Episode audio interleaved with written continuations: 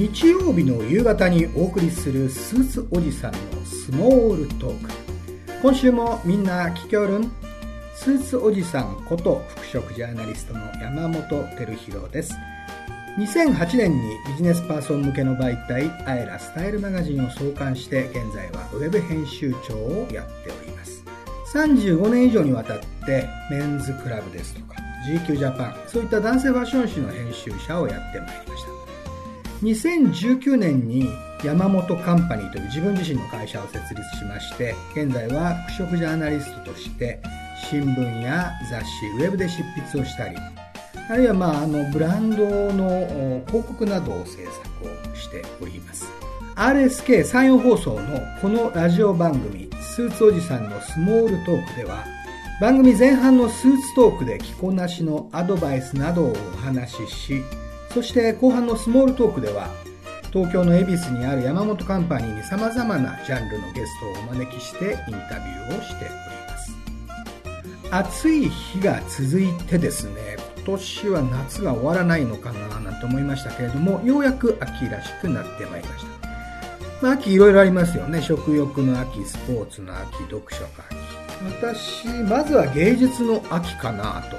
思いまして東京都現代美術館のデイビッド・ホックニー展に行ってまいりました。デイビッド・ホックニーはイギリス生まれですがアメリカの西海岸で描いたスイミングプールの絵があまりにも有名ですよね。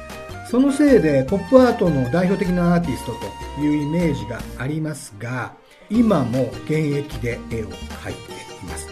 2018年にはクリスティーズニューヨークのオークションでですね72年に描いた芸術家の肖像画プールと2人の人物という絵がですね9031万2500ドル。これも読むだけでねびっくりしちゃいます。日本円にすると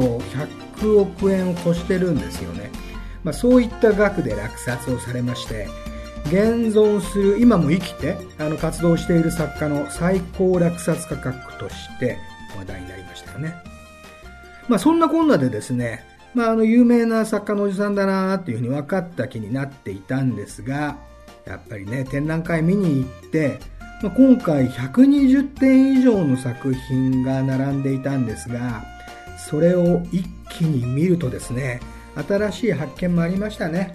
1960年代からずっと半世紀以上、まあ、60年以上かな、86歳になった今も書き続けているんですけれども、例えば同じ窓から見える風景を毎日描いているスケッチがあるんですよね。あこの人は本当に絵を描くのが好きなんだなと思ってそれを見ただけで心があったかくなりました。今はですねフランスのノルマンディを拠点にして絵を描いていますがノルマンディの12ヶ月というふうに題が付けられた全長90メートルの絵がこれ圧巻でしたね。こう90メートルあるわけですから順々にこう歩いて、えー、見ていくんですが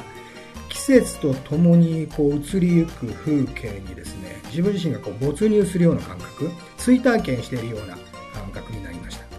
ホックニーが見て描いた風景が、まあ、自分が見てきた風景ですとかあるいはまあ大げさに言うと人生と重なっていく貴重な体験となりました。会期は11月5日までです。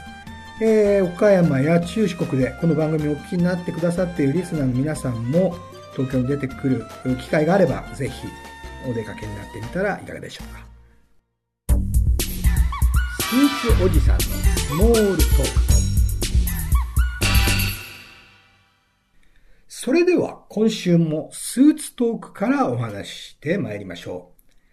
え、リスナーの方からまたお問い合わせをいただきました。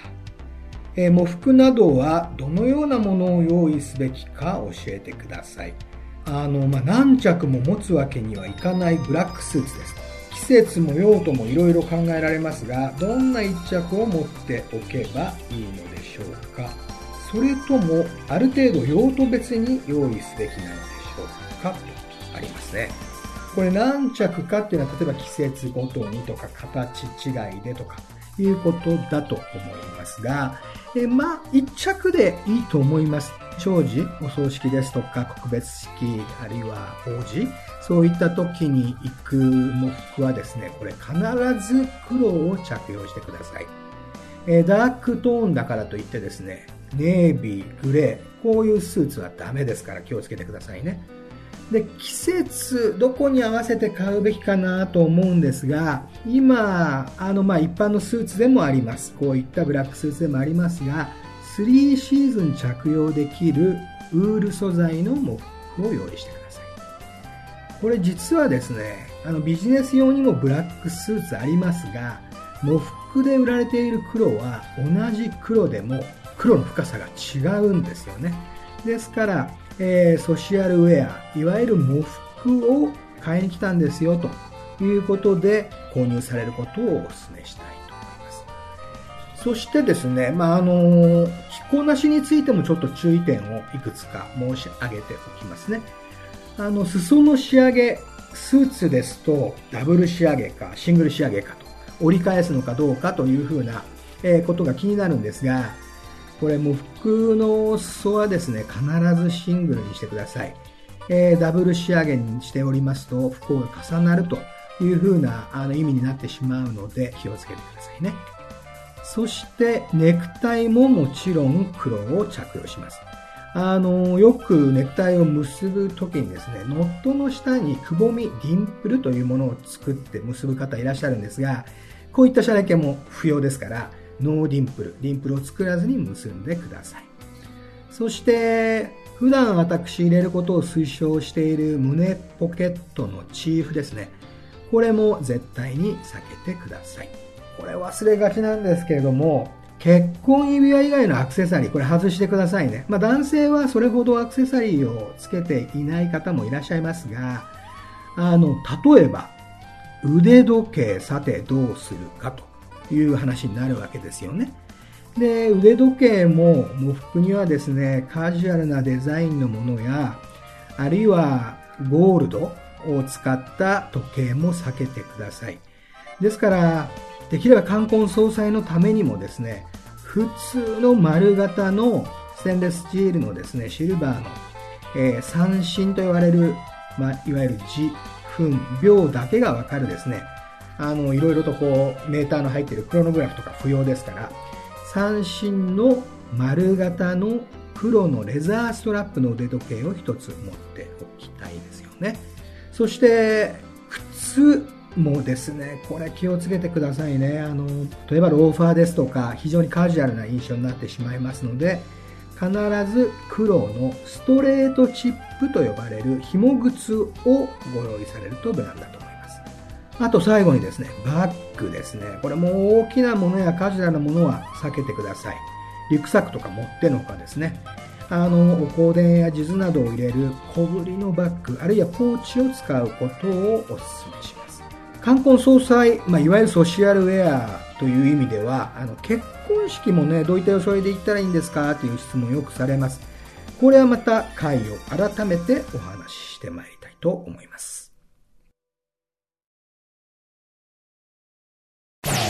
スーツおじさんのスモールトーク。さて後半はスモールトークのコーナーです。スモールトークは日本語で言えば小話。これ毎回言ってますね。ファッション以外のあれやこれや様々なトピックで小話をお話ししてまいります。今週はウェブメディアエンカウント編集長の柳田道成さんをお迎えしております。実は柳田さんは私、大学の作の後輩でございまして、大学卒業してすぐに入社したのは日韓スポーツでしたね。日韓ワールドカップ、な、この日韓違いません。日韓ワールドカップの時には、あの、サッカー担当やってまして、えー、宮里愛ちゃんや石川遼選手がブームの時はゴルフ担当。そして、朝青龍や白鵬が看板力士だった時には、大相撲担当とね、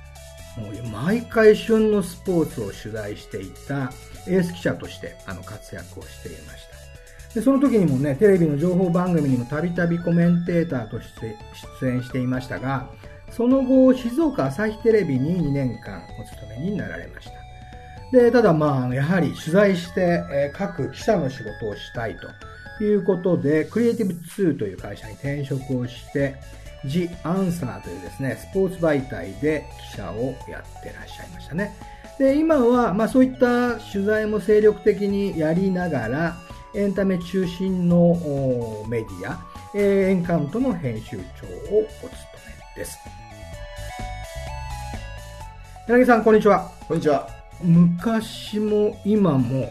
これあの、ゴルフの取材結構してますが、はい。ねまあ、今、まあ、当然この岡山のリスナーの皆さん、渋子がね、そうですね。あの話題なんですが、あの、渋子以外にも今すごく注目の選手いっぱいいると思うんですけど、はい。柳田さんが注目しているゴルファー。そうですね。あの、本当に女子ゴルフは今本当に流星でですね、はい。で、私が注目して、ちょうどこう、ジアンサーの、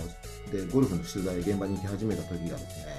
岩井姉妹ってですね、はいはいはいはい。今、今季ツアーを席巻してまして、ね、岩井明恵千里って双子なんですけども。ね姉妹対決、ね、そうなんですよ。ちょうど彼女たちがプロテストに合格したタイミングで私が転職してたんですね。あ、そうなんですね。それで真っ先にこの二人はインタビューしなきゃいけないと思って、えー、お父様を通じてですね、インタビューしたんですけども、はい、ご家族のもとインタビューをさせて、まあ、どこよりも早くインタビューしたと思うんですけどもやはりねそういうスクープを取っていくってね 記者の意地ですよね、はい、はい、まあ、このご家庭がですねお父さんも公務員なんですね、えー、でやっぱりそんなに恵まれた家庭ではなかったんですけどもでお父様も本当に2人にご了させたいということでですねもともともう小学校1年生の時からですね持久走大会をすればどちらかが1位でどちらかが2位というですね。そうなんだ。やっぱりフィジカル的にですねこの子たちはちょっとすごいということを気づいてですね、えー、もう小学校2年生からやらせてたんですけどもでやはりですねやっぱゴルフお金かかりますよね。そうですよねやっぱね。そこでですね、お父さんも自分がゴルフ好きだしお酒もタバコも好きだったんですけども、うん、一切それをやめて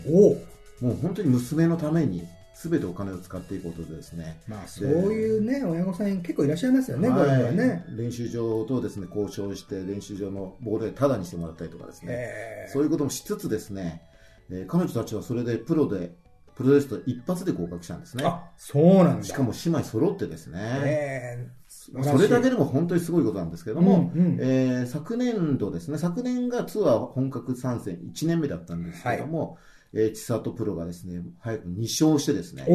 で今季はですね、秋江プロが3勝、千里プロが2勝というですね、しかも、あの、先ほどね、ちょっと出てましたけども、5月にですね、うん、RKB 三井松島レディースでは、うん、え2人と、あと、一番今強いとされる山下美夢有選手と3人でのプレーオフが、ね、私ね、見てました、テレビで。これすごかったね。すごかったですね。うん、特にですね、あの、お父様がずっと言ってきてるんですけども、いいスコアだけじゃなくて、見せるゴルフをしなきゃダメだと。まあ、プロですからね。もうお客さんを楽しませなきゃダメだと。いうことでですね、それをね、姉妹実践したんですけども、はい、この試合のですね、プレーオフの2ホール目ですね、第1打、フェアウェイを右サイドに2人とも置いたんですけどね、うんうん、第2打、残り230ヤードぐらいあったと思うんですけどね、うん、なんとここで2人揃ってドライバーで打ったんですね、2打目を。普通ドライバーってティーアップして打つものなんですけど、うんうん、地面にあるものを直接打つ、直ドラという非常に難しくて、えー、リスクのあるショットをですね、二人揃ってやったと。しかも、秋江のプレの方は練習では遊びでやってたんですね。内里プロの方は全く練習しないんですよ。でも、秋江が先にやったから私もやるっていう感じでですね。これお父さんのこう、言いつけをちゃんと守りましたね。本当この盛り上がるように。この大事なところでそのノリでやってしまうというですね。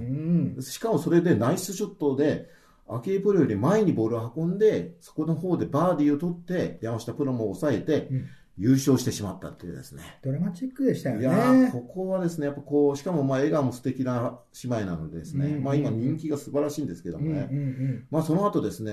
秋江プロまたその後すごいプレーをしてですね、うん、6月の日霊レディースの最終日の8万ホールなんですけど、うん、なんと右手だけでアプローチをしてカップインさせるっていうですね、技をやったんですよ。これ現地で柳田さん見てた？見てたんですよ、目の前で。初めて見ました。そう。これは本当に状況があって、本当にバンカーに落ちる寸前のボールだったんですね。うんね、我々ですとちょっとちょんぼして、ちょっと動かしていいなやりま。できませんからね、プロはね。プロはですね。うんうん、これ私もやりませんよ。やりませんが、そうね。これはちょっと、こう、こういうこと言う。本番でやっちゃうところがすごいなと思いましたね。ねそういったその素晴らしい女子プロゴルファー出てきてますが、まあ先ほどちらっとこの双子の姉妹は一発で、はい、あの、プロテスト合格した。でもこのプロテストの仕組み、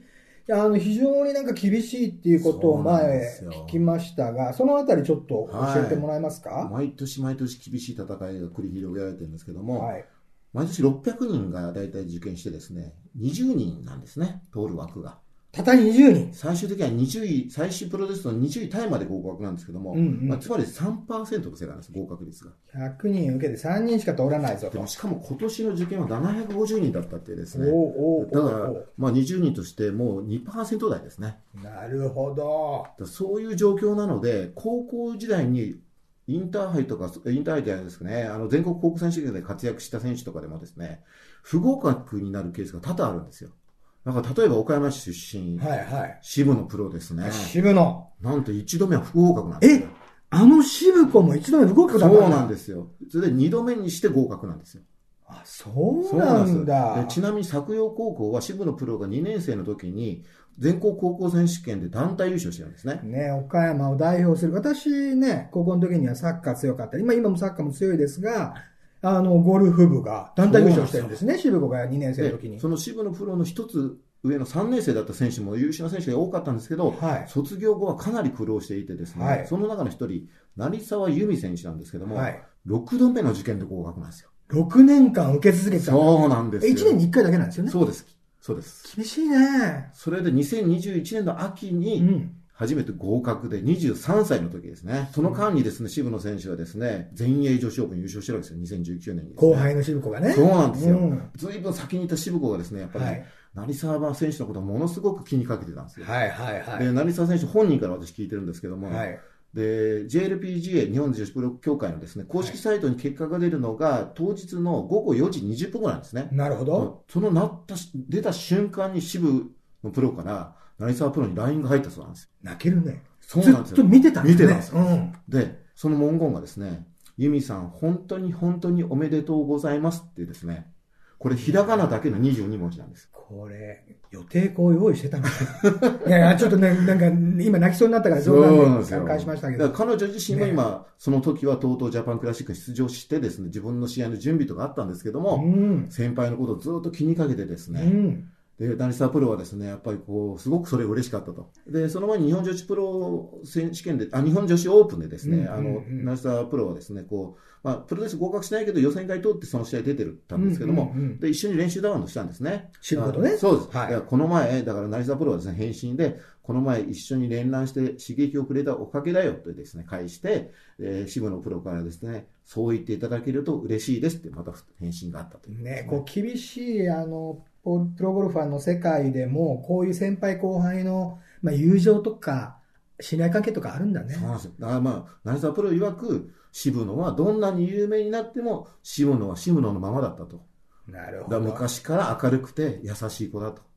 言ってましたね。ね私と柳田さんはこれ何歳違いでしたっけ？私が 3,、えー、3, 歳ですかね。4年の時の1年生、はい、ね。大事な後輩ですけど、こんな信頼関係あるかな？こんな美しい話じゃないかもしれない。ないか、ないか。いや、まあでもね、あの、柳田さんはですね、実はあの、私メンズクラブに勤めてる時に大学生だったんですけど、メンズクラブにモデルでね、あの、読者モデルで登場してくれたりして、そんなこんなでなんか、なんかマスコミもいいかななんて思ったりしたんですよ、ね、そうなんですよ。もう本当に山本先輩の本当にキラキラしている姿をですね、見てですね、私はあの、ファッションはちょっとよくわからないので、スポーツ、スポーツの分野がいいなと思って、そのメディアを受けたら、まあ、そっち受かってちょっと今、無理やり言わせましたね。あの無理やり信頼関係があるかのような流れに持っていきましたけれども、まあ、渋子以外にも注目のゴルファー、岡山出身でいますか？実はいるんですね、はい。たくさんいるんですけども、はい、私の一押しは桑木志保プロなんですね。はい、で、今季好調で2位が2回、3位が2回って、はい、もういつ勝ってもおかしくないと言われてる選手まだ優勝はしてないんしてないんですよ。うんえー、彼女はあの岩井姉妹と同期の二十歳なんですけども、はい、岡山市出身で、岡山理科大附属高校卒業で、現在、実は